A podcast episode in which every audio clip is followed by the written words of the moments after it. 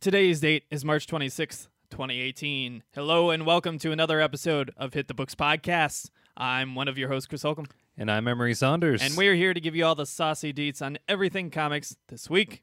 For those of you unfamiliar with the show, this is your weekly comic book podcast where Emery and I, and perhaps a guest, go through the latest news, the comic book releases for your local comic book shops. Please support your local comic book shops. And discuss some topics about the world of comics for your amusement.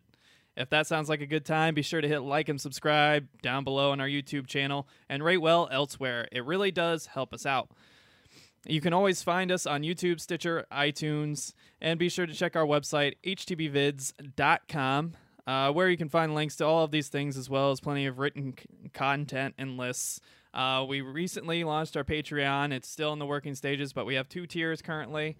Um, feel free to go look at that at patreon.com forward slash hit the books. No obligation. We're still happy to have you if you either can't contribute or don't wish to contribute. Uh, but I'll just put that out there for your consideration. It would really go a long way to helping us uh, maintain the show and improve it. Oh, yeah. So, Emery, what have you been reading?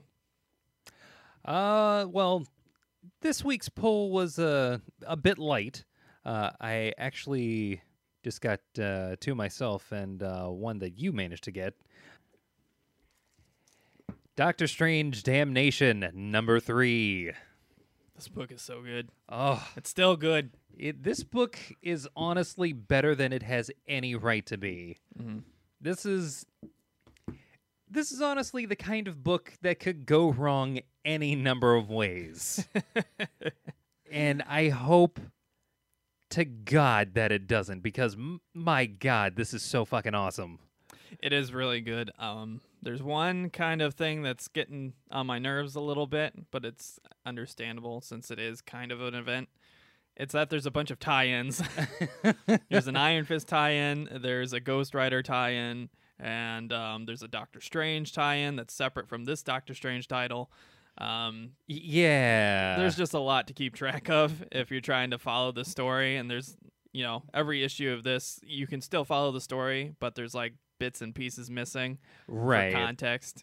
So that's a little frustrating, but I mean, that's every big event, you know, it's hard to avoid that. Yeah. I mean, it is one way to tr- try to like induce sales, which honestly, like the best stories that I've read are the ones that don't have tie-ins. I don't know why they haven't learned this yet. Batman White Knight. Batman White Knight. Mister Miracle. Mister Miracle. Maestros. Oh, my God, Maestros. Not that Maestros would have tie-ins, but uh, I just wanted I just wanted to advertise Maestros because I love it. Shameless.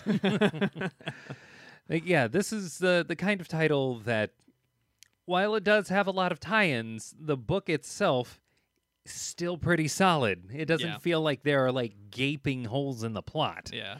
Not uh, just solid, but great. Oh, yeah. Really fun, really uh, entertaining, oh, really awesome, yeah. And giving Blade his due. Yes. The most important. Yes. Finally, we have Blade back. And not that off-brand Huxtable wannabe. Or soccer star.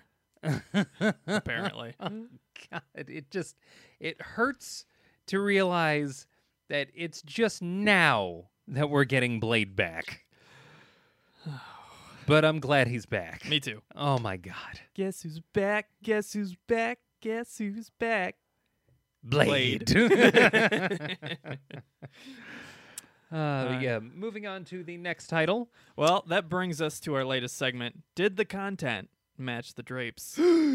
For those of you unfamiliar, this is our weekly Uh, comic book segment where we tell you whether the cover and variant cover of a previous week had content as good on the inside as the outside. Yeah. So, it's uh, the greatest hope that you have when you see an awesome cover.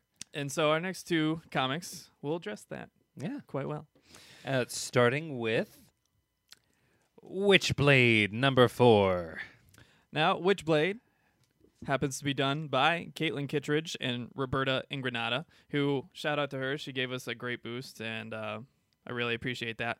Oh, yeah. Um, But she also did this awesome cover, which in person actually looks even cooler than it did on the preview site. Yes. So I, before we even get into the content and whether it matched the drapes, I just want to remind everybody that the drapes were awesome. The drapes, like, this was much like actually finding out that uh, your new favorite band is even better live than they are on the C D. Yeah, it's a little it's bit like, like that. It's like, oh my God. Some of the books, we go and we pick them up and we're like, ooh, oh. that doesn't look quite as good as it did on the preview. This one is the opposite. It, uh, it looks great. Yeah. Uh, in the physical form. So oh my God. I highly recommend you buy this in the physical form if you enjoyed the cover of the week.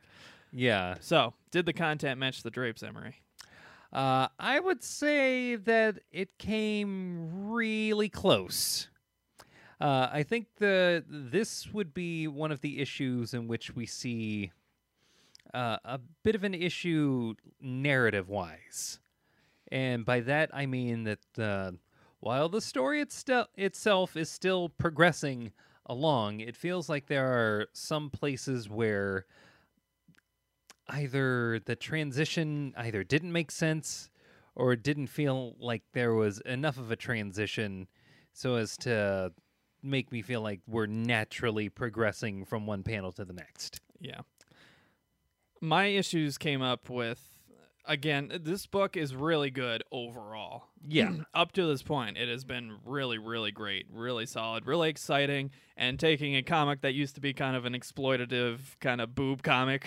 Yeah. In the form of the old Witchblade, um, to being a very kind of ethereal, um, very kind of down-to-earth, grounded, a little bit grittier, a yeah. little bit more respectable yes uh, narrative. Not to say that the old Witchblade didn't have respectable stories, but it was very awkward to purchase an issue, if that tells you anything. Uh, yes. Um, with very clearly accentuated boobs on the past Witchblade. Yeah. This one is, as you said, respectable. Yeah, and it's really, really good up to this point. But I, I've noticed over the past two issues, including this one, it's been coming across these same kind of issues and how it tells the story, and where I feel like we're missing a little bit of context for a little too long. Yeah. And there's, you know, there's all these like mystery threads, but none of them are getting explained or addressed, even though there's characters there that could address them or explain them.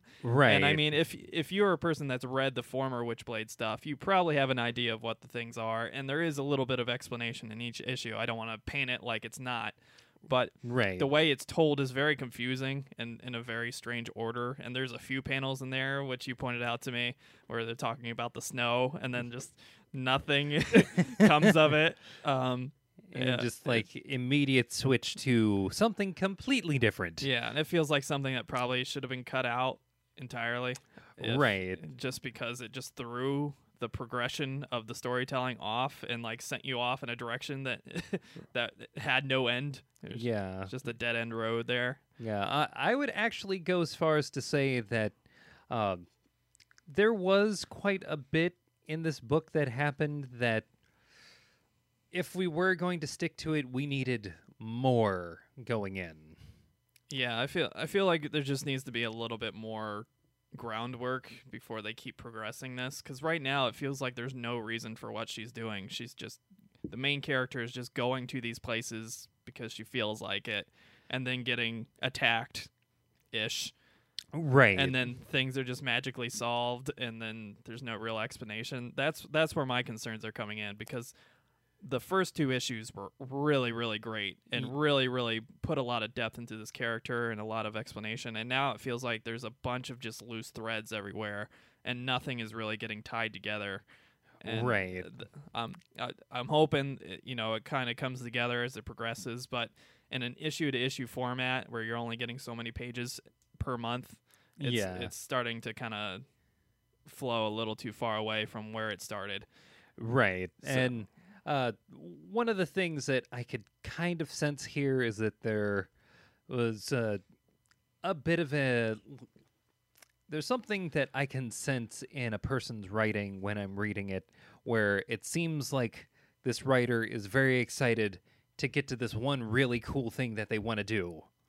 Yeah, it does feel like that. You, yeah. I, I think you nailed it on the head there. Yeah, there's this one really cool thing that they want to do, but narratively they're kind of jumping to get there as opposed to being comfortable with taking your time to naturally progress to that point. Yeah, so we'll see how it, it progresses. Again, we both love the book yes. up to this point. I don't want to discourage it too much or make it sound like we hated it. We, oh. I, I still enjoyed it plenty. Oh, yeah. I, I just feel like there's some things that are com- coming a little loose and getting a little right, you know, it, punchy. It's, it's like I'm I'm both wanting more of it and wanting a little less of it at the same time. It's really weird. Yeah. But uh, I, I'd say it's like just... I would still yeah. give it a thumbs up. It, I would say... I, I would still recommend this while book. While the drapes are way up here and it's the story is still like hovering. It, it, the the, the story is still... It, it, I would still say it matched the drapes. Oh, yeah. yeah. The, the story is still setting a high bar, and I understand no writing is ever perfect, but, you know... Uh, Shoot for the fucking stars. Yeah. That's what we want. And then our next comic, which Ooh, is... the very our, psychedelic. Our, our variant of the week from last week um, with the worst, worst promo description ever. Whoever wrote it needs an editor themselves or... It, they, yeah. They, this, some of those sentences didn't make any sense, and there is a lot of syntax issues. But... um. This one, I think I was very, very pleasantly surprised with. Uh, likewise. And, um, this book, being Cave Carson, has an interstellar eye. Uh, the variant was by Christian Ward. It's written by Jonathan Rivera and illustrated by Michael Avon Oeming. Hope, or Oeming. O E M I N G. I apologize yeah, if I pronounced it wrong. Probably either Oeming or Emming. But... Um, did the content match the drapes? Yes. Y- yes. I think it's a clear yes, and it completely caught me out of left field after reading that terrible promo and seeing the kind of less than, you know, great initial issue art. Not the variant was great, but the, right. the regular art for the regular issue is yeah, kind of uninspiring. Right. But that uh, variant, though. Yeah. Oh, my God. It's real good. And then you get into the issue... And the story revolves around the character Cave Carson, which I guess was kind of part of like a classic team-up book where they just kind of had space adventures or something. Back but in the day, I'm assuming. He's been reframed as a podcaster who is telling the stories and answering like fan questions about all the things he's done and all the people he's met and their experiences. Yeah. And this first issue goes over... Um, him visiting what is basically an intergalactic prince, or as you might know him as Prince, the um, intergalactic artist formerly known as Prince. Ow! But um, his name's uh, Star Adam, right? Yes. Uh, and basically, it's just a funny telling of how he met Star Adam and uh, a situation Star Adam is dealing with. Won't spoil it. Um, and he's he's meeting these challenges with his uh, former group as well as his current group with his daughter and stuff. Yeah, and it's just it was really really good. And there's a if you want like just a fun humor book. Oh yeah, this is a great. Great choice, and I, I didn't expect it at all. Maybe, maybe that's making it even better because I didn't expect it whatsoever. My expectations were extremely low. But Cave Carson has an interstellar eye. This, it was a great first issue. Th- this book put the comic back in comic book. Oh my God, was I so? I was thoroughly amused yeah, by it this. Really good. It's like, oh. And the artwork was great too, the way they framed it. Like there's a scene where they have an hallucinogenic moment uh, as you would expect from a Prince type character. Uh, the, uh, yes, uh, but, things get uh, things get very groovy but yeah. out here amongst the stars. I mean, with Star Adam. I was so absorbed to in, into it that when I was reading the parts where he's actually singing, I was singing it to you and how I would imagine Prince would sing it. Uh, and then like I was reading all the dialogue and like the overly dramatic like Chappelle Show version of Prince's voice. Blouses. But yeah. Yeah, I oh God, I want this to be a real thing. If you want to read a great story and a hilarious st- story about a father-daughter trip, Uh, an experience with a naked intergalactic prince who's weirdly a giant, which would be actually kind of a switch for Prince. Yeah, pick up this book. Yes, yes, specifically please. The variant. We I had to pur- purchase it on Comixology because I couldn't find the variant. Hopefully, I find it eventually. But the variant looks great, so. I, if you're going to pick up this book, I highly recommend you get the variant by Christian Ward there. Oh, yeah. So we have one other thing I want to add to the Content Master Drapes. Um, this is not our typical thing. It didn't win a cover of the week or anything, but uh, a creator uh, reached out to us and asked if we would be interested in reviewing his title. Uh, his name is B J Mendelson. He's written some books about like social media and... Um, They're not. The first title isn't so family friendly, so I'll avoid it for now. But oh, yeah. um, he, he, he's a well-established author, and he's done some good stuff in the past. And he asked if we would be interested in looking over his book, uh, Vengeance Nevada, number one. And this book, to give the proper credits, uh, the cover art is by Isidore uh, Kaliavras. Co- K. I'll put it on the screen. if if you're listening to Stitcher or iTunes, it's spelled K O L I A V R A S. Uh, I want to say uh, Kaliavras, or at least that Isidore Kaliavras. All right, is uh, my I ho- attempt. I hope that's close. Uh, Hopefully. and, and the uh, art and lettering is by Peter Kowalski. So, uh, what did you think of this book, Emery? First of all, the cover was cool. The cover was really cool. Um, um, it was very like elemental in its simplicity. I was getting kind of like some like galactic James Bond vibes just from the cover before I had any context for the book. Oh yeah, this was something that I could easily see going down that road just from the cover. Uh, the inside was. There was a lot that I liked about this book, uh, specifically the art design, the original characters that uh, B J Mendelson was coming up with, and it looks like it's a book that sets up a lot of things. I have one criticism about this book.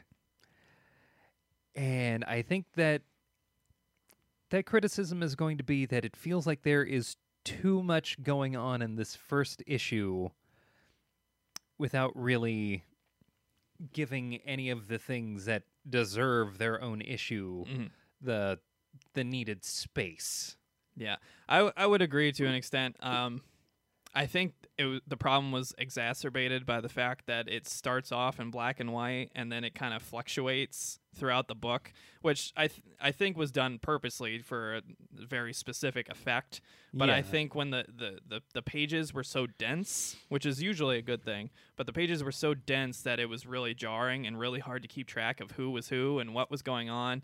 Like there's some action scenes in the middle of the book, and I was just struggling to figure out who was who because in black and white they didn't look all that different. Um, yeah. Uh, not to say that the art was bad in any way. The art was great, but um, there was there was some jarring issues in the interior of the book that was it was it was just really hard to follow. And then at the end of the book, I feel like there was a bunch of extra threads that were added and yeah. just n- just kind of left to hang. And um, you know, I was having it.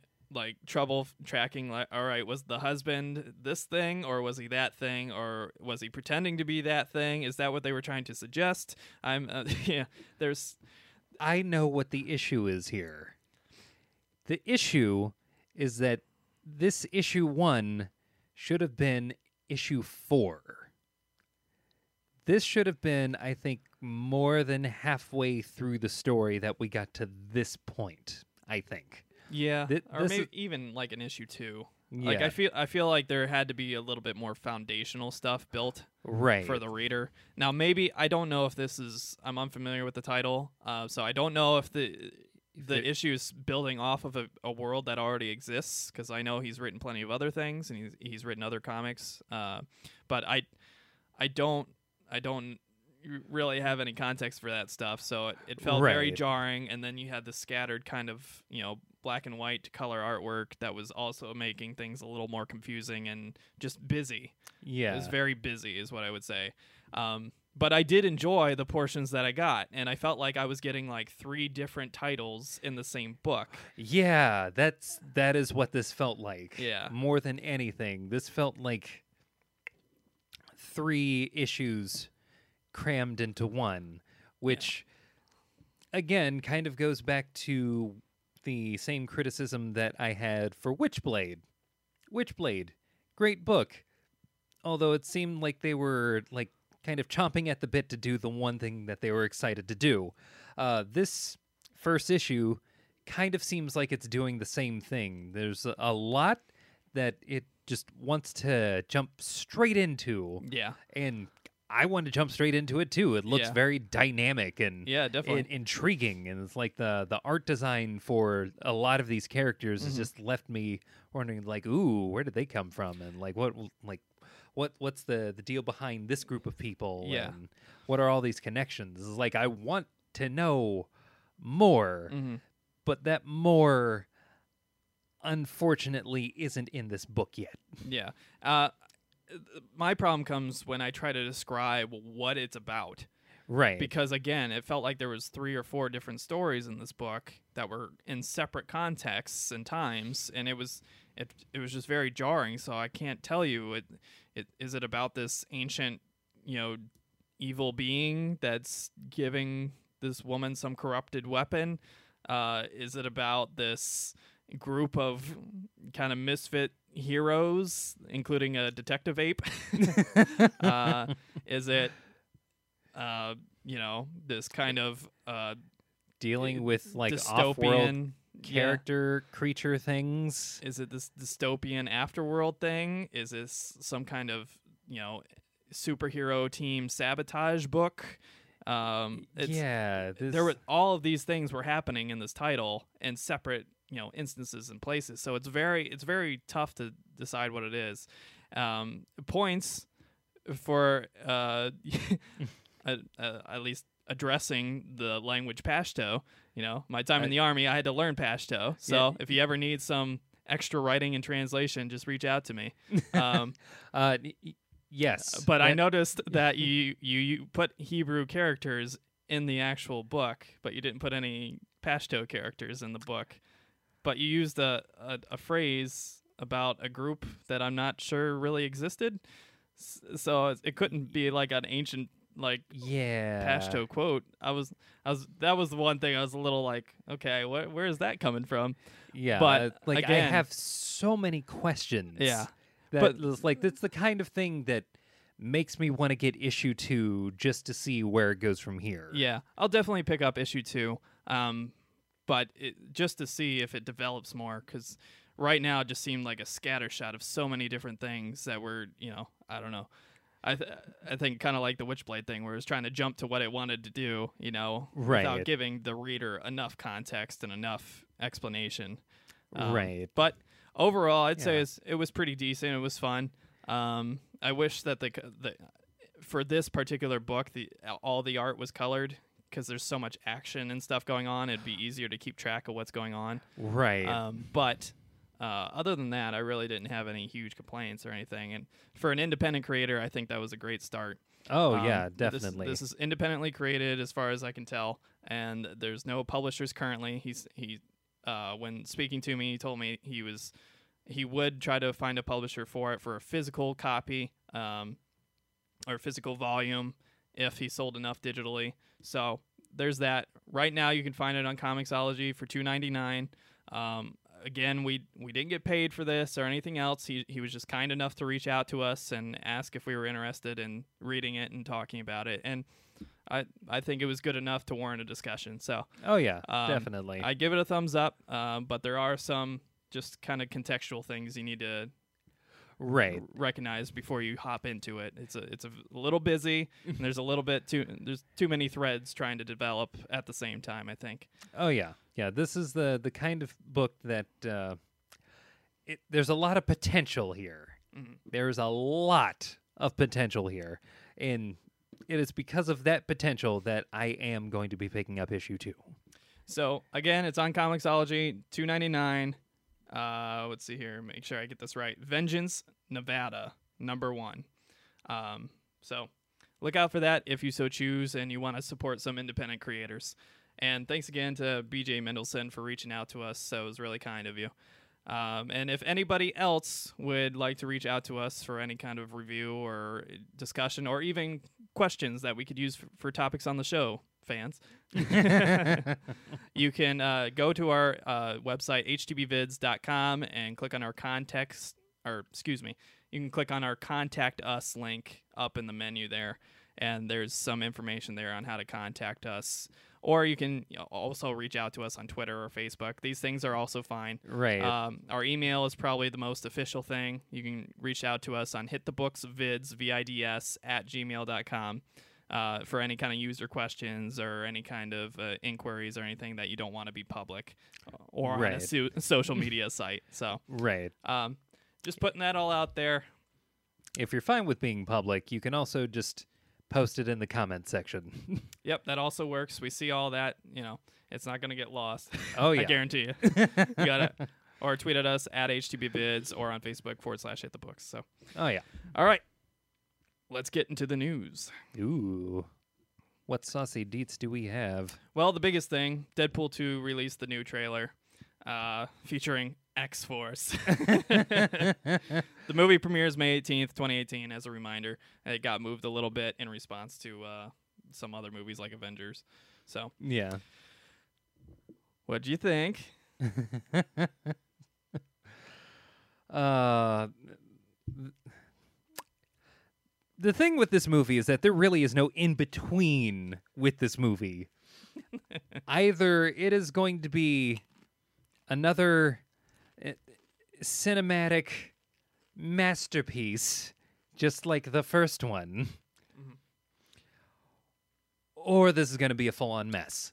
Uh, with that said, I fully expect this movie to be just about every bit as good as the first one. Based on the second trailer, the other trailers, I was like, eh, whatever. Yeah. This one convinced me. This one sold me. This one I was like, I already love this movie. I haven't seen it yet, but I already love it. it yes. And we got confirmation oh. that, yes, that was Terry Crews. That was definitely Terry Crews. Bringing his jackedness. Oh, yeah. It, it, more, please. But, yeah, we get, like, shots of the X-Force members. We get more of uh, Domino, which is cool because we didn't really get much of Domino in the past. Yeah. Um, we got a little bit more context for the story where Cable is trying to kill this little chubby kid for some reason, and Deadpool's like, fuck that. But comedically. He, yeah, it's like, I'm from the future. Only not so much. He's more like, eh, I gotta kill that kid. God, why did I go Batman with that one? Is it just like I don't because you person? Want Josh Brolin to be Batman? Uh, uh, maybe Thomas Wayne, maybe. uh, I'll I'll take and anyone. The next universe that isn't uh, the current one. I, I will literally take anyone at this point. But yeah, I love the trailer. I don't I don't think there's really any big like major reveals. Uh no. It, get a it, few more X-Men. Yeah, it, it seems like a bit more of a power showcase as well as a, a bit more of a joke showcase. Yeah. Although I am hoping and praying that they did not fucking spoil the best jokes. I really hope that they didn't make that mistake. Now, see, that's fair, but I feel like the first movie succeeded in making a really funny trailer without ruining every joke that was in the movie. And that's true. I'm hoping that's also the case here. Yeah, so. that that's my greatest hope, is that they remembered to maintain the whole, we're, we're going to tell you some of the good stuff, but we're keeping the best stuff yeah. in the movie. So I'm looking forward to it. Again, May eighteenth, twenty eighteen. Like the trailer. Probably going to see it. Oh, yeah. D C has partnered with publisher Somos Arte to release an anthology collection called, wait for it, Reconstruction. No! It's a terrible pun. No! It will feature comic book greats including Gail Simone, Yannick Paquette, who has won Cover of the Week in the past, uh, Dennis C- uh, Cohen, and John Woodward. It will hit store shelves on May twenty-third. And one hundred percent of the profits will be going towards disaster relief and aid for Puerto Rico uh, after the terrible tragedy of Hurricane Maria. Uh, it it kind of got wa- washed away, no pun intended. Sorry. I didn't mean to do that. First reconstruction and then washed away. It just, it just came out. I'm, I'm sorry. It kind of got lost in the news cycle and everything because of what happened to Austin. Uh, um, to be fair, a lot of things have been getting lost in the news cycle because that's also the, fair. The, the the news cycle, I feel like I'm just numb at this point, except for the thing that happened to the school. Of like for for that, I mm, I wish I could have marched. Yeah. So it basically, for those who don't remember, there was just a bunch of hurricanes back to back to back that hit. There were like three or four. Yeah, that hit the coast, that hit Florida, that hit Austin, and that hit Puerto Rico primarily. Yeah. Um, and those those hurricanes all did a ton of damage, especially the one in Puerto Rico and in Austin and southeast Texas. Um, caused a ton of flooding, ton of damage, displaced a ton of people. I know parts of Puerto Rico still don't have power, and there have been tons of initiatives trying to help them out, and you know, Austin's still in the process of a proper recovery.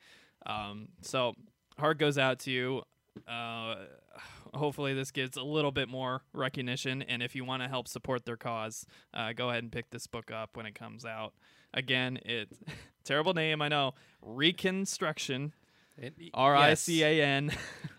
um, but it comes out on May twenty-third, and one hundred percent of the profits will go towards disaster relief and aid down there. So yeah, th- this is the kind of thing that I will buy, but also message the people at D C that this was not the name you should have chose for this. Yeah, probably not. Uh, next up, we've gotten to see the new Shazam movie logo. Woo! And receive some details. The movie will be, quote, a family-friendly romp. We've also seen some set photos. It's set to release on April fifth, twenty nineteen. Okay, first of all, this movie needs to not happen. As long as it is in the current D C universe, it just needs to not happen. S- second thing. Oh, that's funny. If you've seen these set photos, and if you're watching our YouTube channel, I'll be sure to put those front and center for you. Uh, Emery and I will take a look on the computer here. Yeah. I am about ninety-nine percent certain he's in a muscle suit. Oh, most definitely. I mean, his his I, his I, arms are the size of tractor tires. This uh, is the same guy who played uh, Fandral, one of the Warriors three in the later two Thor movies. He was a pretty thin dude from what I remember. And I don't know if they're planning on adding some C G to that, that lightning bolt, but it looks awful. It looks like a plastic play school slide just sitting in the middle of his chest. I mean, from far away, you can't even tell if it's a lightning bolt. It just looks like a yellow blob.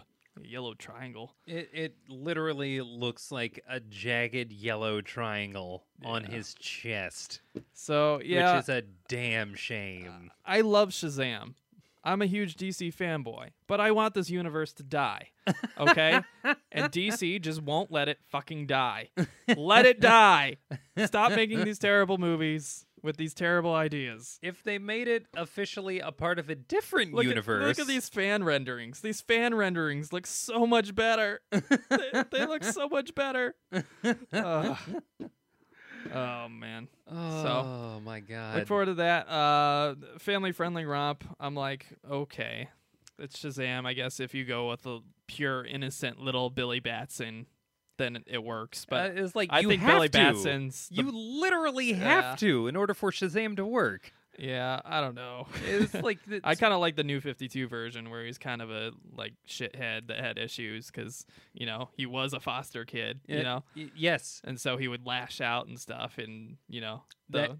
the wizard had to straighten him out a few times and help guide him, and you know. While that makes perfect sense, trying to ground that character in reality. This movie is definitely going to go with, uh, yeah, he might have been a foster kid or a kid who got himself emancipated really early, but uh, he's still nothing but sh- sunshine and rainbows, no matter how much the world wants to shit on him. You know what we really need? To start the world over? Kazam. No!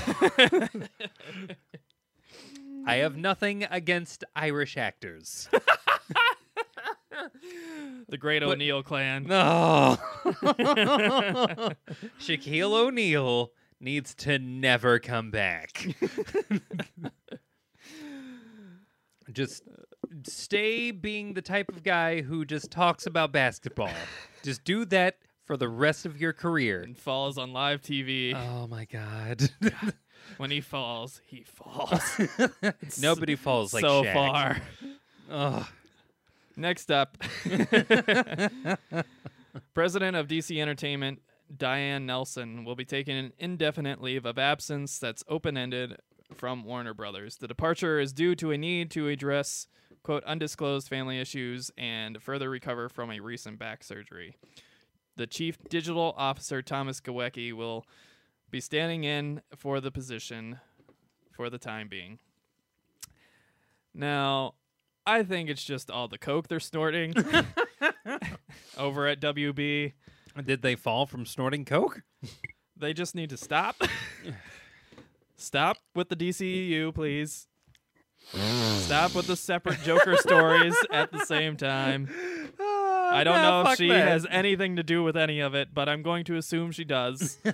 um, but we'll see what happens. Just something to note. I... I have no way to know if she's been good or bad, but based on the D C E U, I'm going to assume bad. Justice League movie barely broke even.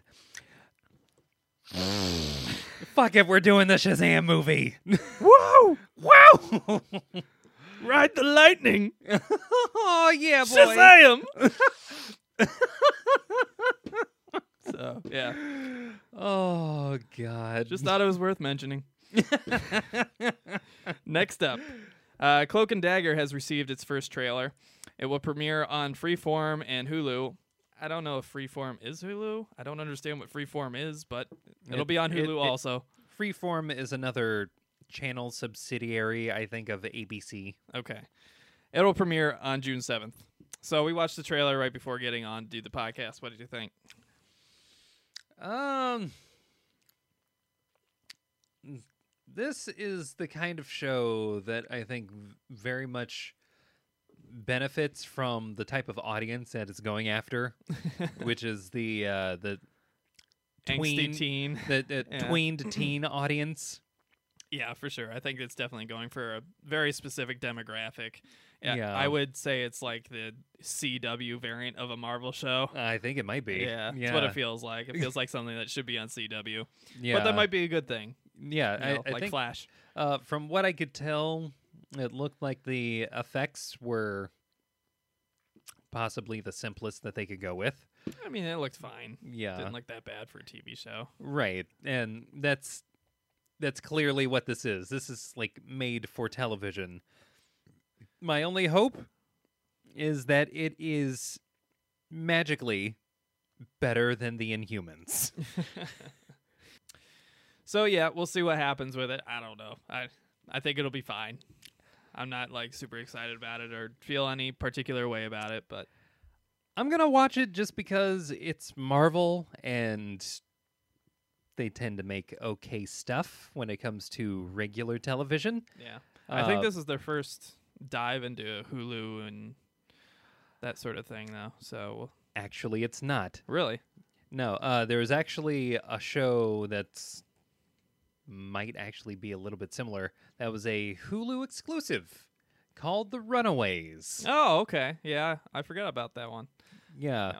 No. Uh, Didn't watch it. That's probably why I forgot about it. But yeah, uh, if you have Netflix but don't have Hulu, I can understand why you haven't seen it yet. With that being said, get a cheap Hulu Plus account and watch this show. Yeah. It was it was a lot of fun to watch. Next up, Power Rangers has received the most elaborate comic promotional video ever. Oh my God. Starring none other than Tommy, or Jason Frank for you. Uh, from the original From the original Mighty Morphin Power Rangers show. Uh, the book will be called Power Rangers Shattered Grid, and written by Kyle Higgins, who's been writing the Mighty Morphin book, um, and I know from his work on Nightwing. Uh, and it will premiere this Wednesday on March twenty-eighth. So I feel like three things need to be said. First, Marvel needs to go to whoever made that video for their promotional videos, because that new launch promotion was just awful. It was the worst comic book promotion I'd ever seen, uh, and this y- one might be among the best. Uh, y- yes, for a Power Rangers comic book. Not a line, a single book. Oh, my God. It was awesome. Uh, oh, yes, yes. I, I oh. really wonder how much Jason Frank got paid for that. Uh, and I wonder if there'll be more. uh, I want to say both too much and not enough. this, this is the kind of thing where it's like it's really hard to gauge the worth of this, and I think that's just going to come through with uh, the sales on this book. I was not picking up Power Rangers comics. I am about to now. The second thing that needs to be said: the new outfits look like Halo outfits. It's like if you took the classic Power Rangers outfits and put them like over Halo-ized like a, them. A Halo metal aesthetic made out of plastic. Yeah. Power Rangers. Um, I feel like that's what this equals. It, it, he's can, even he's even got like ghosts and shit. Like the, the big spaceships and stuff. More, please? that that is my answer to that statement. And my third thing, are we going to get a Tommy versus Tommy versus Tommy issue of the comic? Uh, can we add one more Tommy? Well, yeah, Black Ranger Tommy. So we got Green Ranger Tommy, White Ranger Tommy, Black Ranger Tommy, and now this evil White Ranger Tommy. Known as Halo Tommy. Lord Dracon, according to this story so far. Um His name's Tommy. Don't tell him that. uh, and one last thought before we go on to the next topic, unless you had something to add. Uh, I'm picking it up. You should pick it up too. Oh my God, Maybe. this needs to be, this needs to be the way that Do you comic know the book way? lines yes. are advertised. Show them the way. It, it, you, you you stop it. It's morphin' time. That's more like it. Ugandan. It, it, it, stop it. Ebola. It, it, it, it, stop. That was so much worse. And our final news item. Uh, some new delays and cancellations are in store for you. Sorry to tell you. But uh, only one from D C this time. Uh, Thanos number eighteen is officially going to be the final issue of the series. It will premiere on April eleventh, conveniently right before Infinity War. Uh, the finales for Mighty Thor and Venom have been delayed one week. Mighty Thor number seven oh six and Venom number one sixty-five are set to premiere on April twenty-fifth. Batgirl and the Birds of Prey, which is just, it's rough. Ooh. Uh, has been canceled. And the last issue will premiere in May. And Archie's number six has been delayed two weeks and will premiere on April eleventh. So, if you're looking forward to those books, you might have to wait a little bit longer. Sorry to let you know. But, at least now you know. Wow. I, mm, this is, if you didn't know, why, now you know. They, they wonder why these things keep getting canceled. Delays. Delays kill a book, and D C, oh. these are pretty minor. These are like one, two week delays, but D C in recent episodes, if you've watched or listened, they've had some really horrendous delays, like two-month delays, and like Ooh, and Mortal yeah. Man was supposed to premiere back in November, December. It's still not out and won't be out until the end of April. Ugh. How how do they expect that book to sell? I don't understand how any of this is sustainable. Like, unless they do some Power Rangers Shattered Grid type shit where they have a video that promotes the book, which... you might need it at this point. Um, I don't see how anyone's going to remember that this book is coming out without them advertising it at yeah. the end of every D C book we put out in the next few weeks. I mean, we always encourage our listeners and viewers, support your local comic book shops, support the physical media, and if you can't, support it on Comixology or whatever app service you subscribe to. But... there's something to be said about the terrible business practices of comic companies and how they run their business. No other business lives paycheck to paycheck like this and sustains itself for so long. And, you know, people are always complaining, oh, nobody wants to buy the comics anymore. The comic sales are falling away because people only want the movie. And it's not the only reason. The, there's significant issues with the business model where they're not completing the story ahead of time. They're doing it month by month. You know, the month before it's supposed to come out, they're trying to scramble and get it done. Uh, the writers aren't completing their stories and, in fact, are changing their stories, as we talked about uh, two episodes ago. Yeah. Uh, where they we had several creators and editors directly speaking to that fact that they react to Twitter comments and criticism and change their story, and it becomes a watered-down, nothing, throwaway title. Right. And that probably adds significant delays, too. You know, where you have to rewrite what you already wrote, you know? Right. This is it's just a terrible business model. You it need, is. We need to contract these things out, have at least half of it completed ahead, before you begin release. Yes. At, at least yes. half, if not the but whole thing. For the love of God. This is like...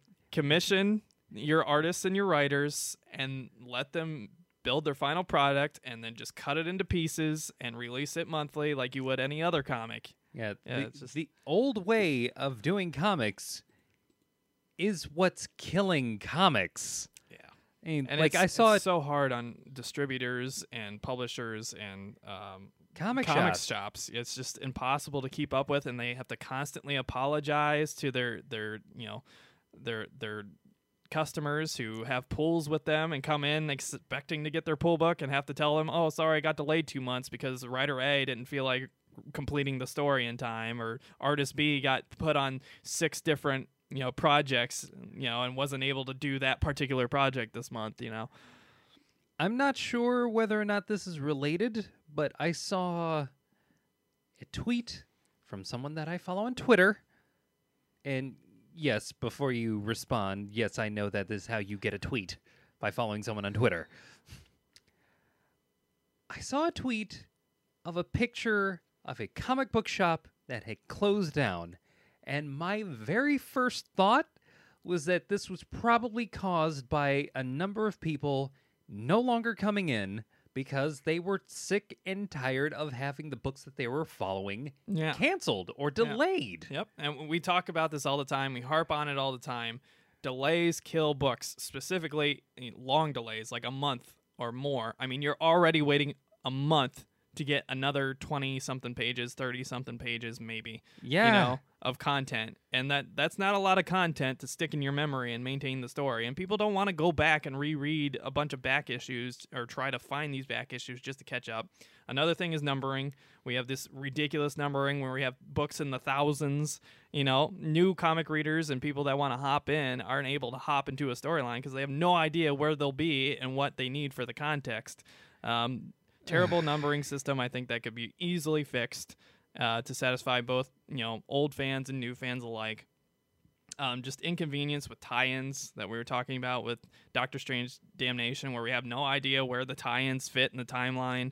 Um, there's just so many yeah. different things that need to be fixed about this business model. Um, and I, th- I feel like they're so simple. You know, the fixes are so easy and so straightforward. I just... I don't I don't understand how it's gone on this long and not changed.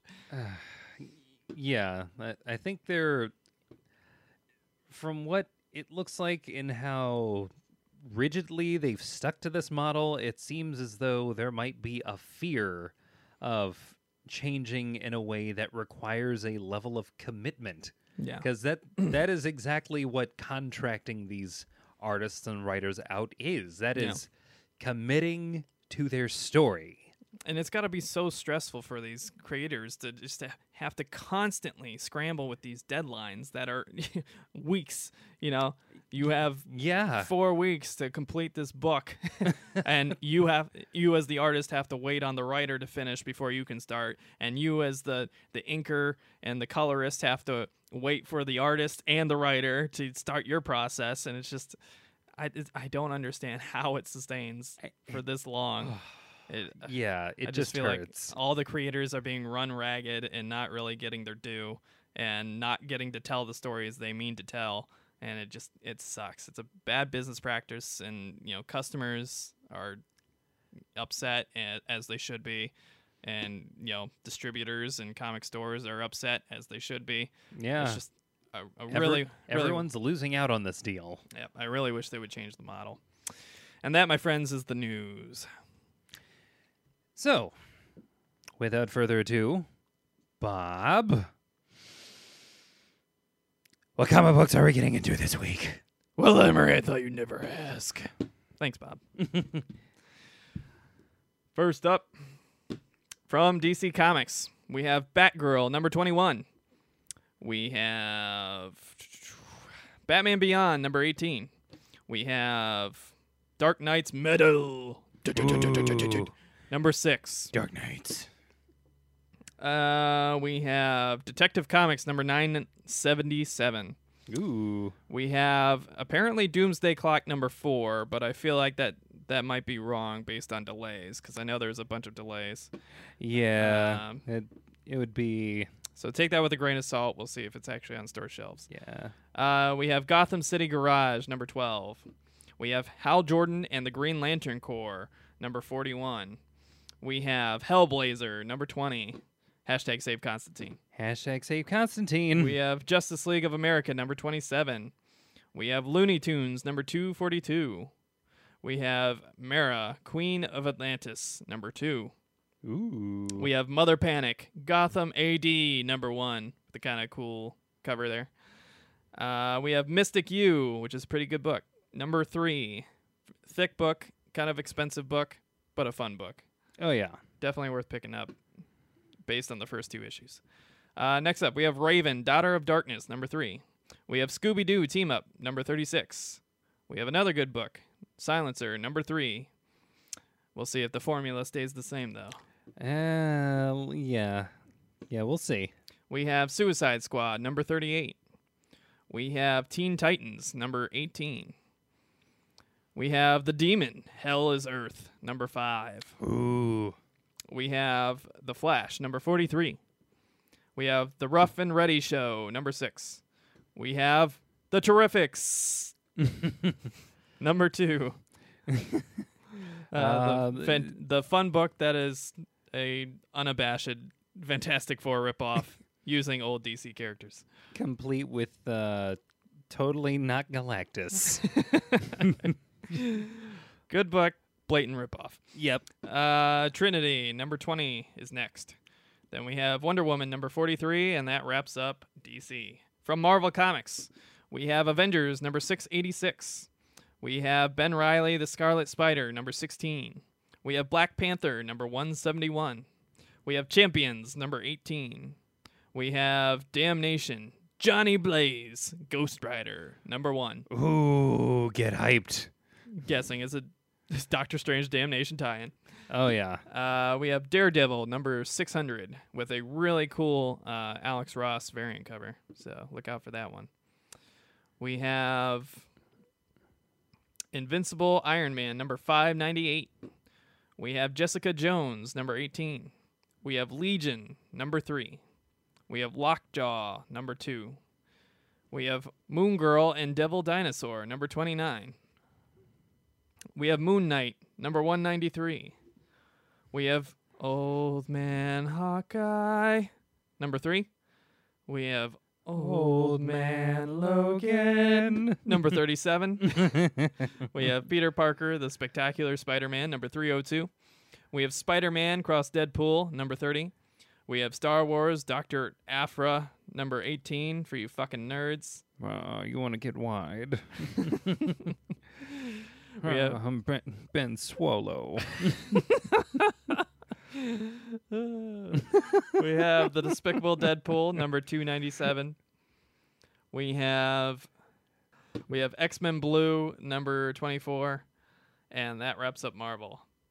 From I D W Publishing, we have G I. Joe versus the Six Million Dollar Man, number two. We can build her. They'll make it better, stronger. But I don't want to spend a lot of money. Next up, we have G I. Joe, a real American hero, number two fifty. America. You know what? How that ends. Don't deny it. Oh, uh, oh uh, one day I'll say it. We have Goosebumps, Download and Die, number one. We have Gem... No, we don't. I know I don't. We have Kid Lobotomy, number six. We have My Little Pony, Legends of Magic, number twelve. How is there one of these every week? We have Star Wars Adventures, number eight. We have Teenage Mutant Ninja Turtles, number eighty. Ooh. We have The Crow, Memento Mori, number one. Holy shit. The Crow's back. Again. My man. No. Starring. No. Starring. Starring my man. It hurts. Don't you hate on Jason Momoa. He'll be the Crow and he'll rock it. All right. All uh, right. Yeah, right after he's done being Aquaman. Yeah. My man. Yeah. Dressed as a crow. I dig it. God, no. Next up, we have The Highest House, number two. Uh, we have The Transformers versus The Visionaries, number four. We have Weird Love, number twenty-three. And that wraps up I D W. From Dynamite, we have A Game of Thrones, A Clash of Kings, number nine. We have B S G versus B S G, Battlestar Galactica. Beats, Bears, Battlestar Galactica. Ooh. Number three. Office reference. We have Kiss, Cross the Army of Darkness, number two. Ah. Love Gun.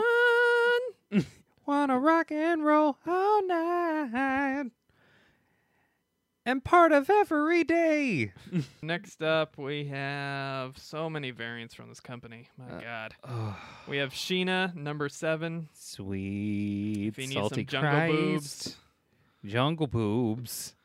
And it's just jungle boobs. That wraps up Dynamite. From Image Comics, we have Black Magic, number eleven. Ooh. We have Cyberforce, number one. Urgh. We have Days of Hate, number three. Aww. uh, we have Hack and Slash, Resurrection, number six. Urgh. We have Hit Girl, number two. Urgh. All right. We have Manifest Destiny, number thirty-four. Aww. Hey, I like this book. Uh, d- yeah, there might be a certain group of people who don't. It's a fantasy book. Oh. For those of you unfamiliar, Manifest Destiny is basically Lewis and Clark, but instead of reality, they're in like a fantasy world, and they're explan- exploring this kind of fantasy frontier. So it's like fa- fantasy creatures and people and, you know, all sorts of different weird things. Uh, yeah, final countdown till... Uh... Fantasy Trail of Tears. Well, damn. Pretty sure Lewis and Clark didn't do that. Pretty sure that was Andrew Jackson's dick ass.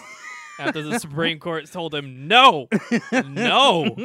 Andrew Jackson literally said, He made his ruling. Now let him enforce it. It said, it went off and just fucked over a ton of people and killed a bunch of people. Andrew Jackson was nuts, man. People don't realize that man was insane. Yeah. Uh, next up, we have Redneck, number eleven. We have Saga, number fifty. Still Ooh. Going strong. We have The Beef, number two. Oh, my God. Hot. I, I, okay. I don't know what it's about, but I'm intrigued. American Woman. It's like a Hardee's commercial. Feed me that beef. We have The Dying and the Dead, number eight. And we have Void Trip, number five. That book needs to die. Eh, it was fine. It wasn't my taste.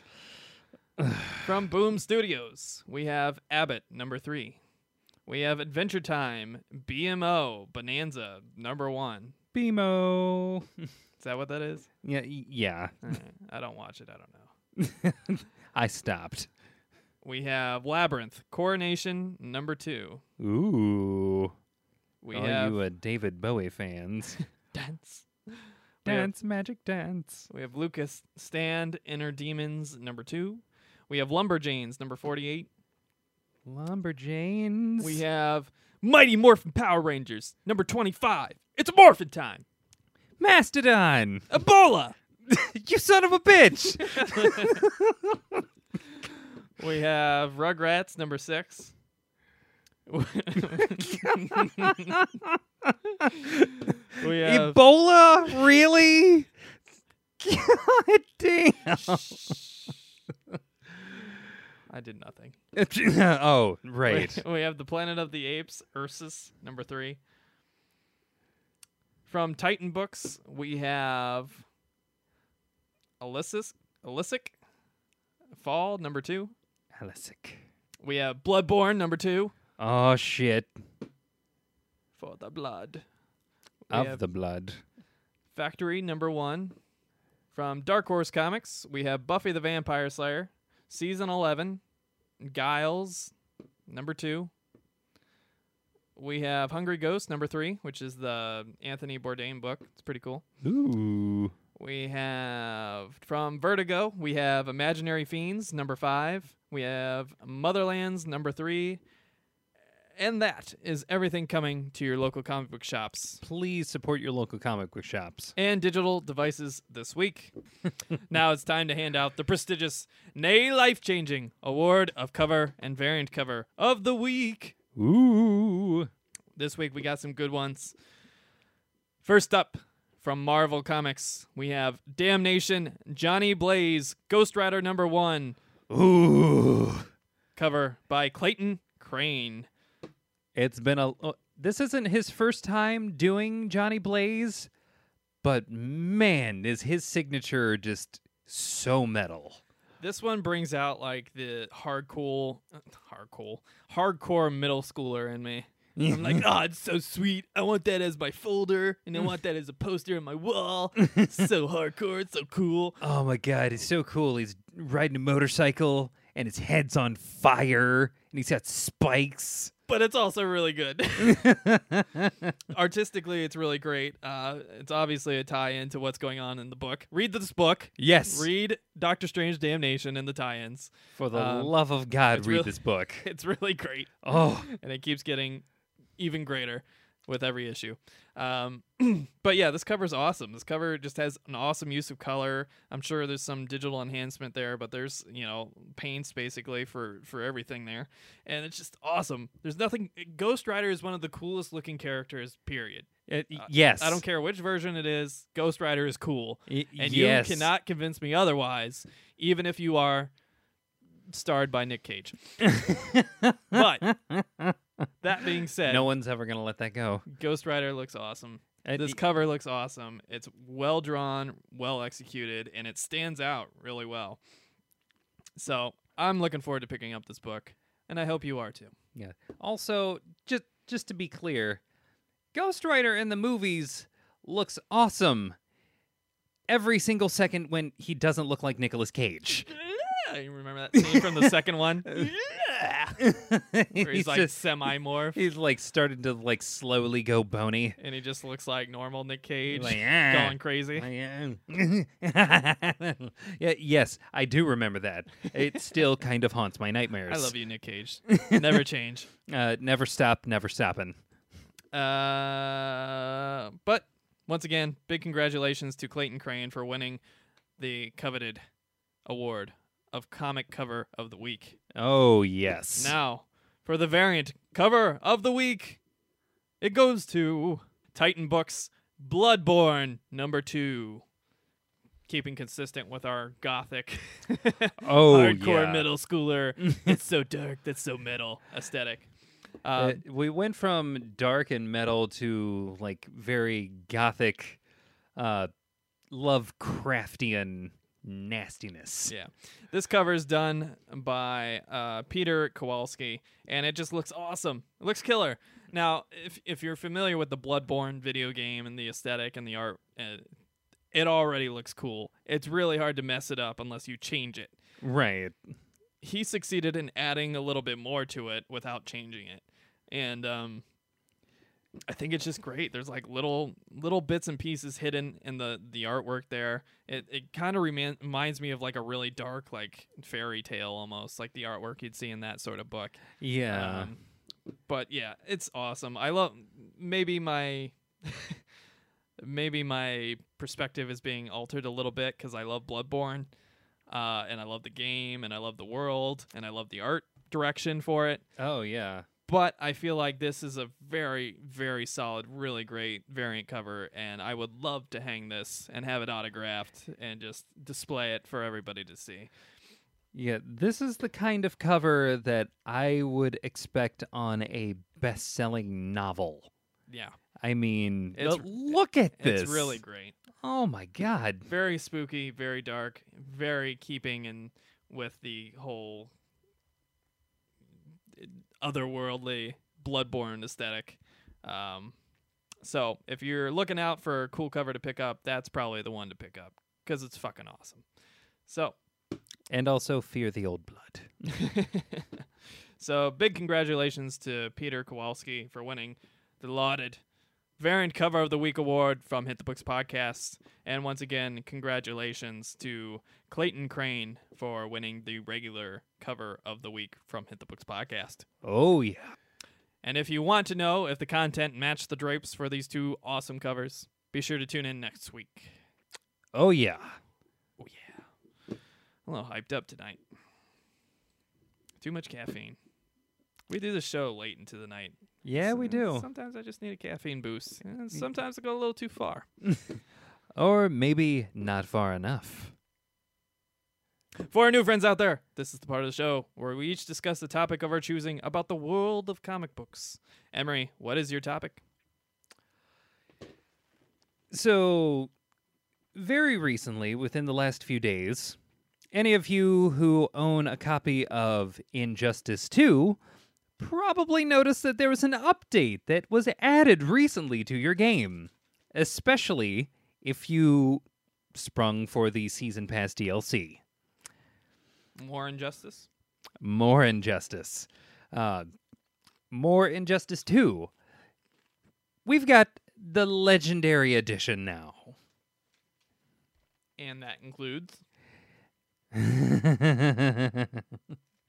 uh, that...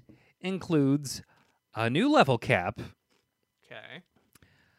And the augment system. The augment system is a very new addition. There isn't really anything else like this in this entire game.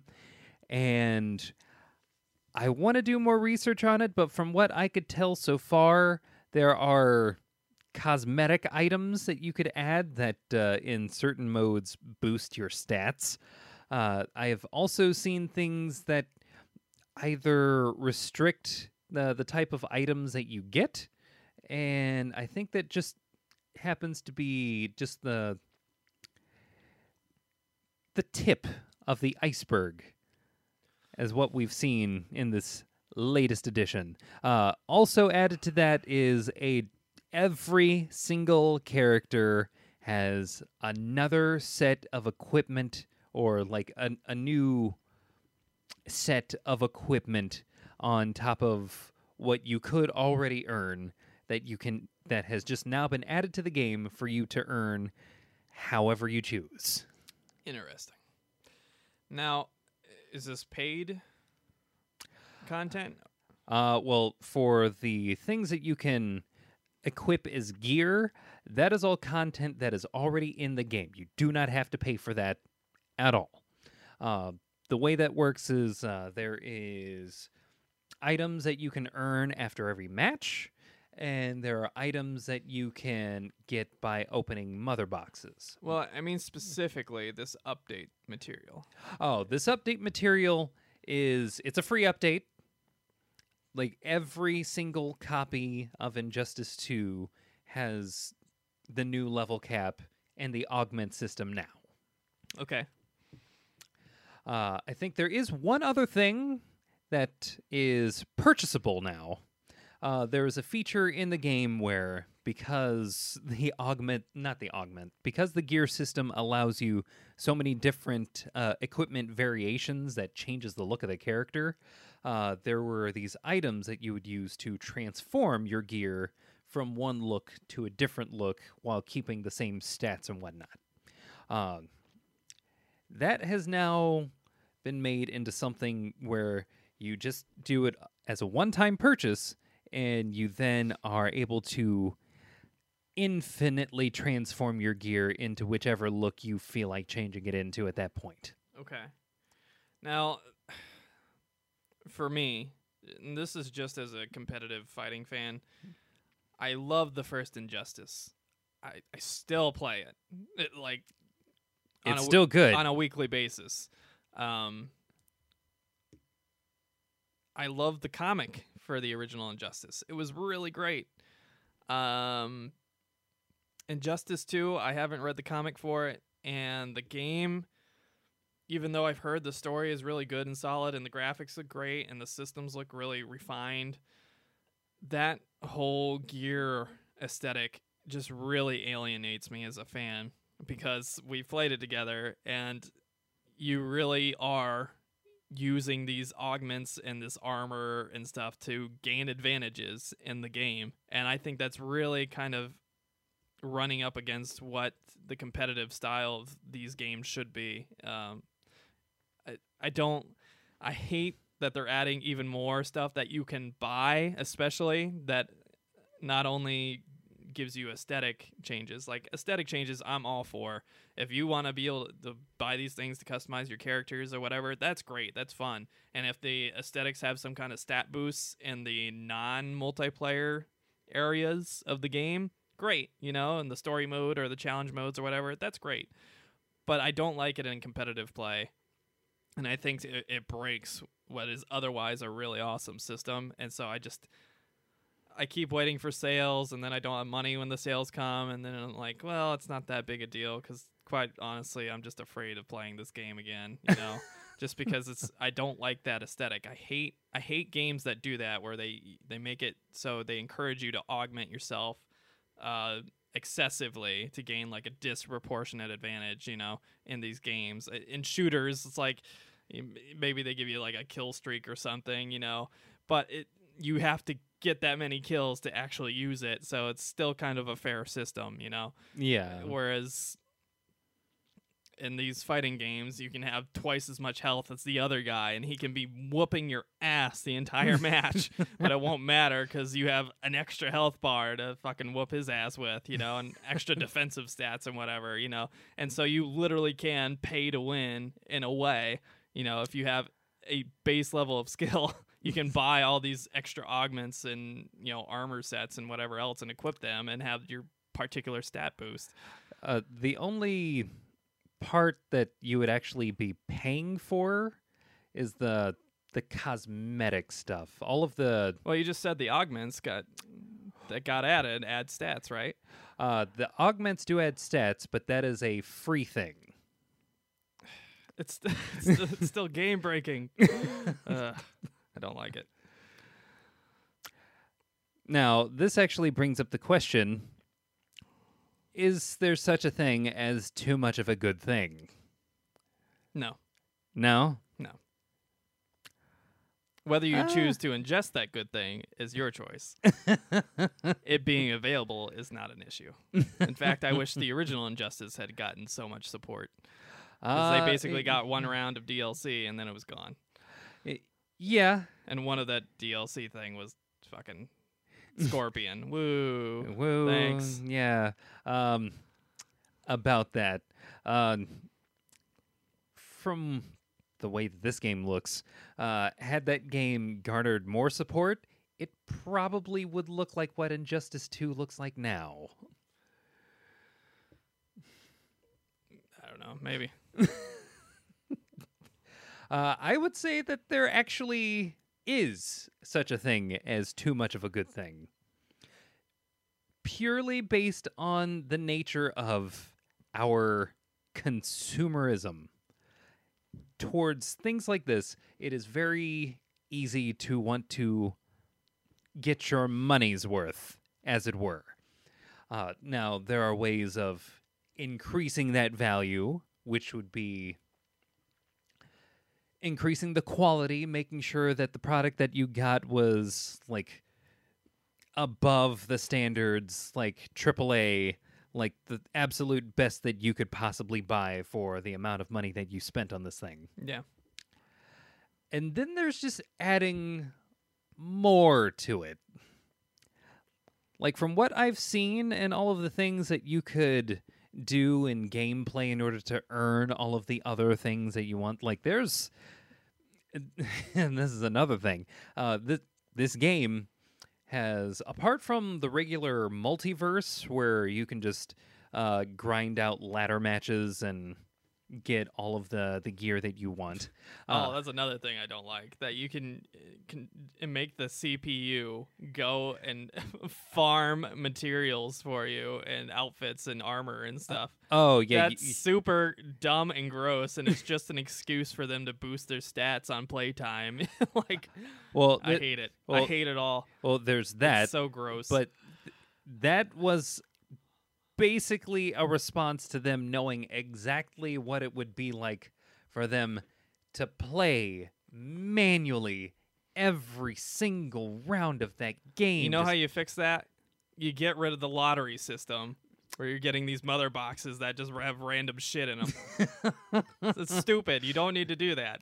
They're just trying to copy the successful models of all these, like, you know, free to play games, and it's, I, uh, don't, I don't like anything about it. Anything. Well, well yeah, uh, th- there is definitely something to be said about them trying to, and, and that's the kind of the core issue of them, uh, basically adding and tacking on more to this game than there ever really needed to be. Uh, I personally have no problem with the gear system. I personally like crafting different looks for all of my characters. I Whether, don't have issues with that. It, it, it's my issues is with the stats. Is like the m- system that they award you with the items that you can literally just leave your P S four on and have the C P U go through all these fucking rounds. The, the point of the game is to get good at using the characters to earn the stuff and play the matches to earn the stuff. That's that's the fun of the game. It's not fun if you're sitting there just letting the C P U work for you and just hoping that one of your stupid mother box loot crates have what you want in them. It's, it's a terrible idea. And I hate it. It's just gross, and it's just reinforcing the new age of social media and s- social gaming and all these things where, yeah, we'll just let it do its own thing, and we'll hope, you know, that my gamble works out and that I get the thing I want, and then I'll set it up again and I'll walk away and just run up the fucking electric bill and just boost this company's stats. You know, it just anno- it annoys me. It's, it's... Well, uh, y- y- yeah. I see what you're saying. And, Do you? and, and well, yes. uh, I own the game. I, I know firsthand w- what it's like. Just basically uh, creating and, and we're gonna reward you for not playing the fucking game. That's uh, that's dumb. Th- this is, uh, and don't get me wrong. I am all for having options when it comes to how you You're killing me.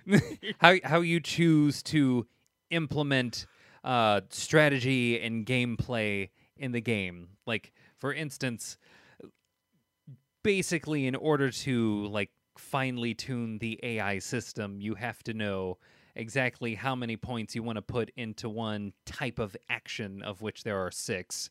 Um, usually I just max out the combo thing and distribute the other points like however the fuck I feel uh, would best benefit the character. And then I just let them grind out all the all the items that I want, and then I go and practice. Nothing that you're saying is making me like this game anymore.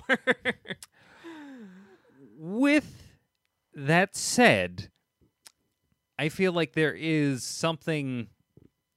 Like, in, in agreeance with what you've said, there is something about doing that that detracts from the core concept of a fighting game. And that is to get good. Word. and but no, it's just...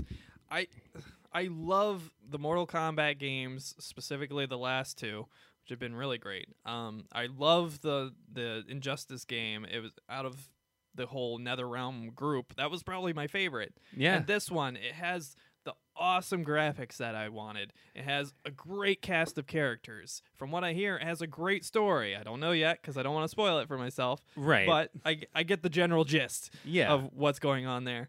Um, it looks fun and exciting and thrilling, and the mechanics look just as solid, if not more solid, uh, than before. But it's just all this extra stuff that they keep, you know, tacking reinforcing on. With this whole lottery item system and the the farming of materials using the C P U and just not actually playing the game to get rewarded. You know, it's I, it's like the old Mortal Kombat ladders. You'd, you'd go and do these ladders and get some kind of reward or some kind of backstory snippet or something as a reward, and then you'd go use those coins in something like the crypt or something else oh, to, God, to, unlock, to unlock more characters oh. or some fan art or some costumes. Uh, you know, they could do a very similar thing here, you know, but instead we get this stupid lottery box system, which is... I get it. To the gambler, it's a great thing. It's like, oh, yeah, keep rolling those slot machines. Oh, big money, big money. No whammy, no whammy. Stop. Give me those sevens. Oh. But in reality, it's just reinforcing kind of a gross culture. And I don't, you know. Yeah. I, I think these updates are just kind of feeding into that even more and more. And, yeah. And I, there, there was another thing that you mentioned that uh, I thought I would address as well. Uh, the concept of... basically adding longevity to a game so as to boost the stats of that company insofar as that game is concerned online. That, which is specifically most prevalent in Steam, is... Yeah, that's not good. No. That that is not a good practice. Like no. that, I mean, that, that should be based on the yeah. like core gameplay alone and not the enticing people to play the game solely so that they can craft, and that's what this game is. This is basically crafting the character you want. Yeah. So, I mean, again, I don't have an issue with that if it's, you know, on your story mode or whatever. It's like an R P G thing. But when it's in competitive play, which is the primary market for a fighting game, yeah, that's where it just feels really excessively gross, and like you're literally farming your C P U and farming your electric bill and giving them positive stats that they can put out to all their press and their, you know, stockholders, you know, just yeah. so that you can get these stupid gears and not actually play the game. Just the point of any game is to play it. I just, I don't like anything about that, and it really rubs me the wrong way, even though I want to play it because of the great graphics and the great voice acting and the great story. And it, the faces are so real. Oh, my God. It's just so frustrating.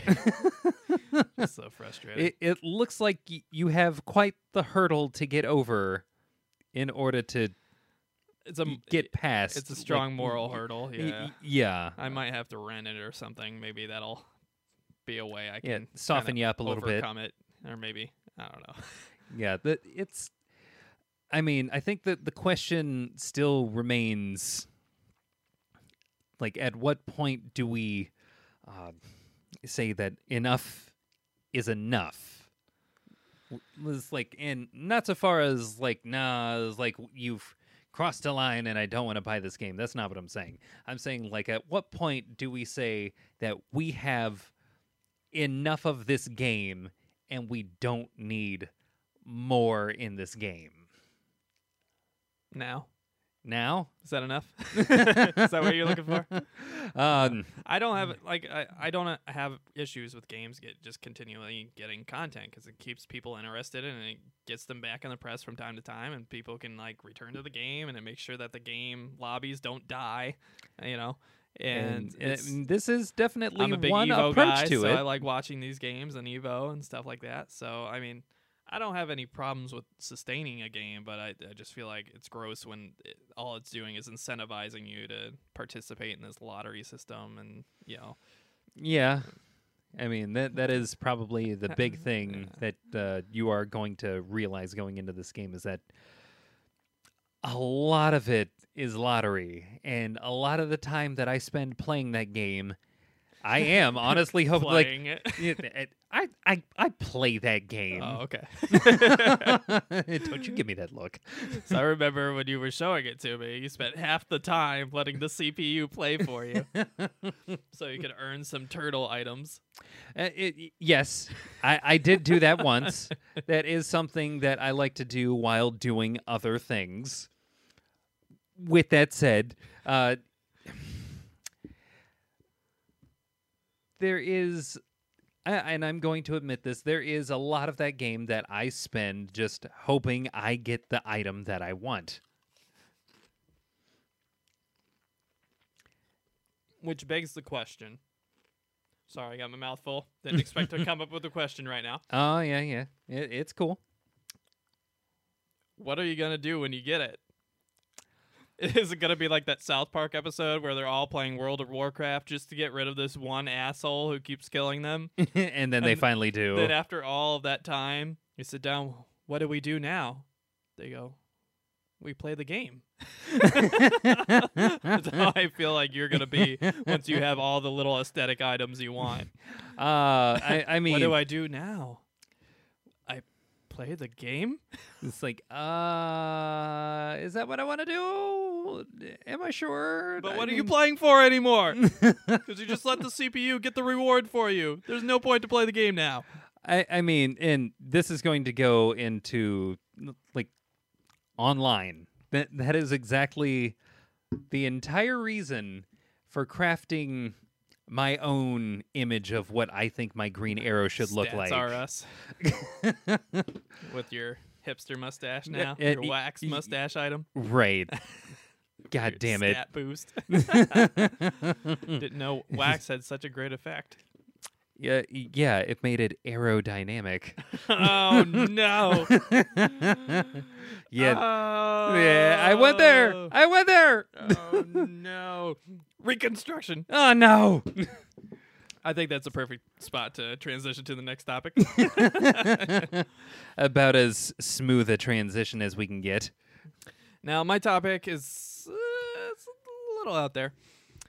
If you could steal any character from a comic book company and insert it into another comic book world, who would it be, where would they go, and why?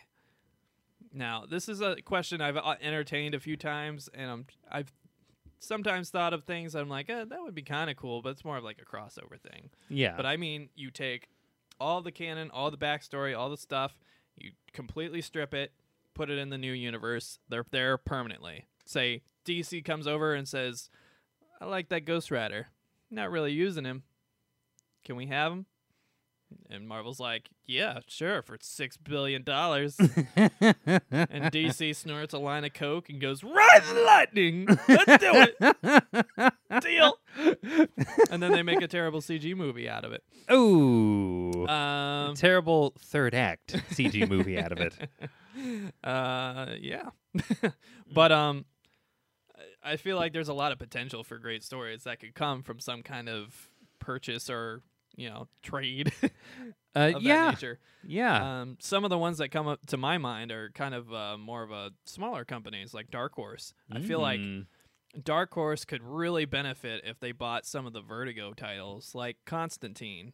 I feel like Constantine and like Hellboy going at it, like, ooh, that could be really a really cool dynamic, and you could have ooh, yeah. Rasputin and Constantine going at it. You know, I feel like there's so much potential for those characters.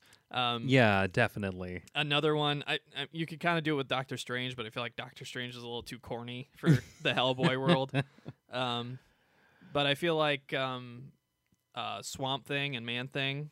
Both of them could probably get swept into that. And anything having to do with kind of the green and the red, you know, Animal Man being the red and the green. And I feel like if you took all of that stuff, which orig- originated in Vertigo, and you just put it in like the Dark Horse world, it would mm.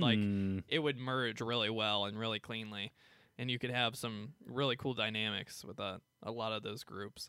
Ah, interesting. Uh, it, some people might wonder, you know, why don't you want to put Hellboy and put him into the D C universe or the Marvel universe and have them have their supernatural shenanigans? Yeah. Well, the reason is because I always find it really kind of goofy when the supernatural stuff crosses over with the regular Marvel stuff or the regular D C stuff. Like, yeah. Even though there's good content that comes out of it, it always feels a little like goofy and unnecessary when Constantine and Batman have a crossover, you know, or Swamp Thing is next to Superman doing something. Like it just, right. It just feels like out of place, and it just it doesn't feel right. And I feel like they would be more at home in like a common horror aesthetic with Ape Sapien and Hellboy and those sorts of, you know, characters and creatures. Constantine would definitely fit very well in the Hellboy universe. Yeah. Wow. Especially oh with God. that snark. Yo, the back yeah. and forth snark. Oh, it'd be so good. Oh. uh, Dark Horse, you need to get on this. Oh my God. That'd be like the comic book Tango and Cash that I've always dreamed of. um Yeah, I would say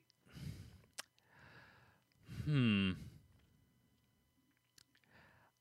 I would want the Imaginary Fiends characters. Wow, very recent. Put into the Spawn universe. Okay, okay. Explain.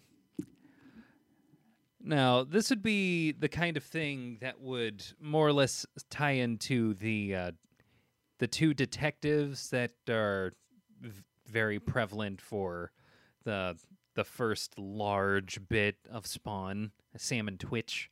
Um, imagine for a moment these two stumble upon a very odd case. An odd case of like something weird, like people wearing cat masks, like randomly attacking people. Or uh, for the mother. Uh, or just like very weird, unexplainable shit that they would normally attribute to something related to this ghost in Rat Alley, just like randomly fucking shit up all over town. But somehow it's not related. This is a different M O. There's like something else going on here. Mm-hmm. And then you bring in the F B I agent and their special agent, who's actually the one with the imaginary fiend, if you will. Um, and then having those characters interact with a villain that would normally belong in Imaginary Fiends, but then having that affect part of Spawn's world, and then having someone like Spawn showing up and dealing with this bullshit. Yeah. It's like, oh my God. The, the, this would be the kind of thing that would be, I would think, would make well for like a huge like event. Yeah. I have another big one. Ooh, okay. I think you're going to like this one.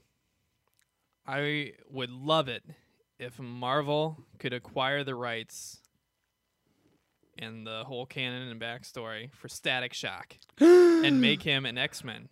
Oh my God, yes. Isn't that a sign me the fuck up? That is a match made in heaven. Like oh. It's so obvious, because oh D C does squat and shit with this character. Absolutely nothing. And they do nothing with him. When they do make the kind of flaccid, half-assed attempt, it's terrible because like put like t- terrible rushed art on it, and the story doesn't make sense, and the writing's like really random because again they're stretching people too thin on terrible deadlines, and it just yeah. Um, oh but Static God. Shock has so much potential to be an awesome character.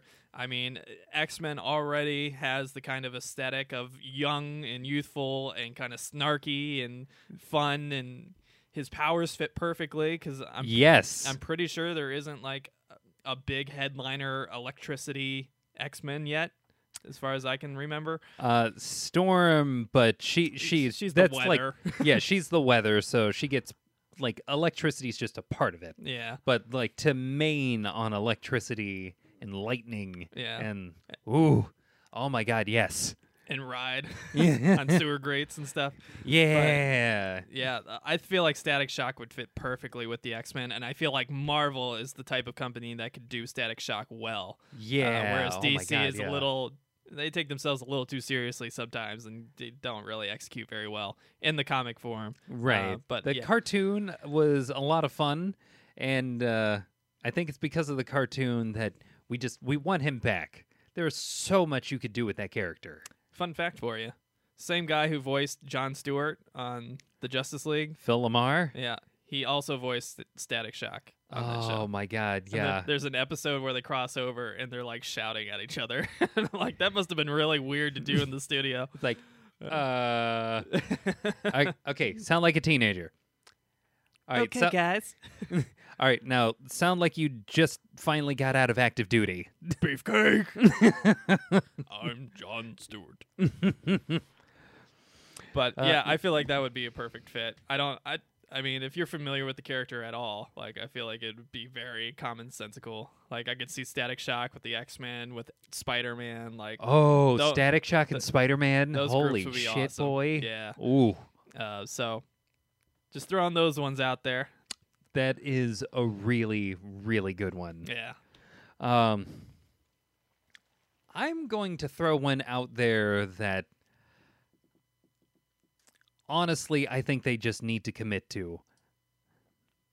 I think D C needs to get the rights to the Teenage Mutant Ninja Turtles. There have been a lot of crossovers of late. It, yes. Yes. This... But how are they going to handle... Have, I mean, to be fair, they have a lot of ridiculous stuff already. Yes, they do. I don't know how it would fit aesthetically, because I feel like the Turtles are more like fun and... I don't know. There there have been dark versions, but like I feel like generally they're kind of fun and lively, more maybe towards the Marvel side. But it's funny you should mention that. There's actually a C G cartoon that has been around for a while. I don't know if they're still making seasons, but mm-hmm. this is a type of show that actually managed to blend some of the more serious tones from like the original comics and blend it into the kind of fun, lighthearted approach to it. And I think if there's anything that D C Comics kind of needs, it's to maybe lighten up a little bit. And these would be the group to lighten it up a little bit. So we're going to take away Static Shock and we're going to give them Turtles and say lighten up. it, it, yes. Yes. That that is that is what I'm going with. Uh, this is basically another set of ninjas in the D C universe or interacting with the D C universe so as to make it so that we can see that th- Batman and his ever-growing family of people who love, like, kids who kind of grow up to kind of look like him. Uh, these are not the only ninjas. The League of Assassins are not the only ninjas in this world. Like, I, I think that uh, there are a lot of villains that could maybe, or probably maybe have, taken a cue or two from Shredder. And it's like it, it, there's Shredder, there's Krang, there's the Foot Clan, there's the Purple Dragons, and then we can get into some silly Guardians of the Galaxy-esque bullshit where we have characters like the Triceratons and uh, going to Dimension X. Well, we the... already know the Trinity likes to punch dinosaurs in the face, so perfect fit. Not much of a stretch. I mean, we're already halfway there. Come on, let's just uh, let's just m- make it Facebook official. uh, a more serious approach to that question, something that I would pluck out of a, like a corner of another universe and put it in one where I think it fits better. Witchblade. I think Witchblade would fit perfectly with like a Vertigo group, which is D C think, proper, but you know. I think that's where it belongs. Yeah. Either that or the modern version. Yes. Not the former version. Former version, perfectly fine at Image. Right. Uh, or I would actually probably campaign for uh, Witchblade. And there's a book that was also kind of loosely related to that called The Darkness, which I would like for them to do a... I believe in a thing called love. N- n- no. Different Darkness. Oh. Different Darkness. Damn. This this one is uh, way more edgelord, if you will. Uh, Less fur- furry purple m- monster thing. Uh, less that and more tiny little goblins that you can only summon as long as you never, ever actually procreate. Once you procreate, you die. Hot. uh, d- Witchblade and the Darkness, which uh, in their earlier incarnations, outwardly, they looked aesthetically very similar. Uh, these were two characters that I always wanted to be brought into, again, going back to Spawn's Image title, that world proper has a lot that I think would blend very well into what's been established as Witch, Witchblade lore at this point. Yeah, I agree. Yeah, that'd be a really good fit there. Um, are there any other big ones that really stand out to you?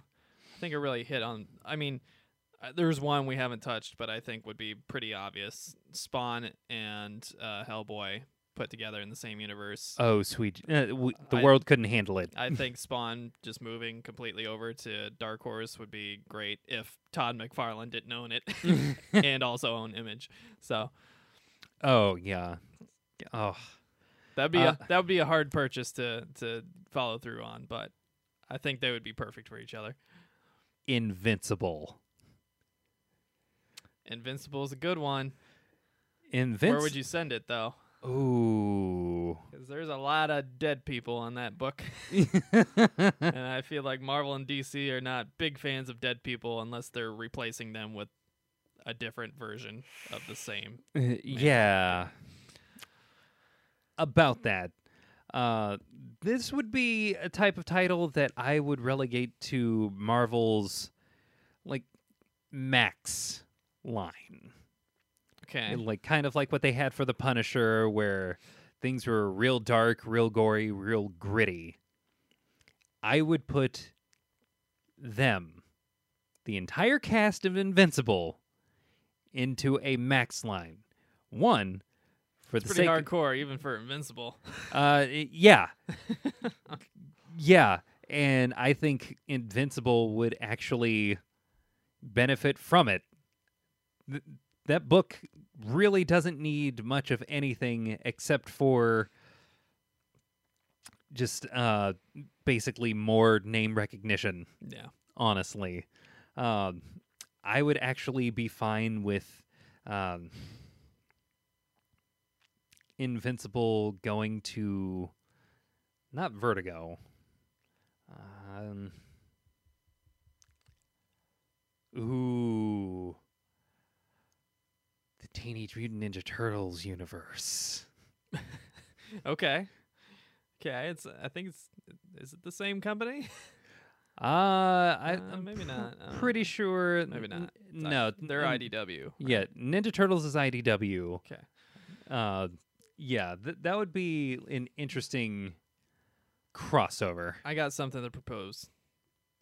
The the company that has such a large amount of content coming out every week, Valiant. Oh my God. They don't mind killing superheroes. I feel like Invincible would fit very well. Plus, like, the characters kind of look like a lot of Valiant characters. Like, Exo Manowar kind of has the same color scheme as the main character and stuff. Like, yeah, they do. I think they? they would. I think they would fit pretty well if they went to Valiant. Yeah. Interesting. I could see it. Yeah. Well, if you have any ideas that you would like to throw our way, and maybe we'll mention on the next episode if we like it enough, go ahead and send us a message in the comments. Yes. Send us a message on Twitter, on Facebook, wherever you want, really.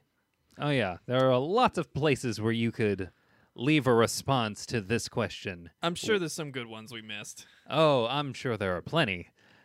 Like, I feel like Punisher needs to go somewhere, but I can't really think of a good place to send him because he doesn't really fit with the overall Marvel aesthetic, generally oh, speaking. God. And I feel like he would do better in some other comic world or brand, but I don't know what what brand would suit him the best. He's a very unique character. It, much like a discharged veteran, we don't know where to put him. Oh, don't hurts. do that to me. It hurts. Don't do that to me. Well, folks, that wraps up another mediocre edition of Hit the Books Podcast. Mediocre! Thank you all for sticking with us. If you like what you hear, be sure to hit like and subscribe and follow us on your podcast services and social networks of choice. We're on Twitter at H T B Vids. We're on Facebook at forward slash Hit the Books. Our website is w w w dot h t b vids dot com. Uh, if you have any comments, concerns, or questions, or interests in reviews or promotions, you can always just email us at hitthebooksvids, V I D S, at gmail dot com, all one word. Uh, and please consider uh, contributing to our Patreon page at patreon.com forward slash hitthebooks, all one word. Um, that would go a long way to help us out and um, keep things flowing and keep things improving as time goes on. Uh, if you can't do so or you don't want to do so, that's perfectly fine. There's no obligation.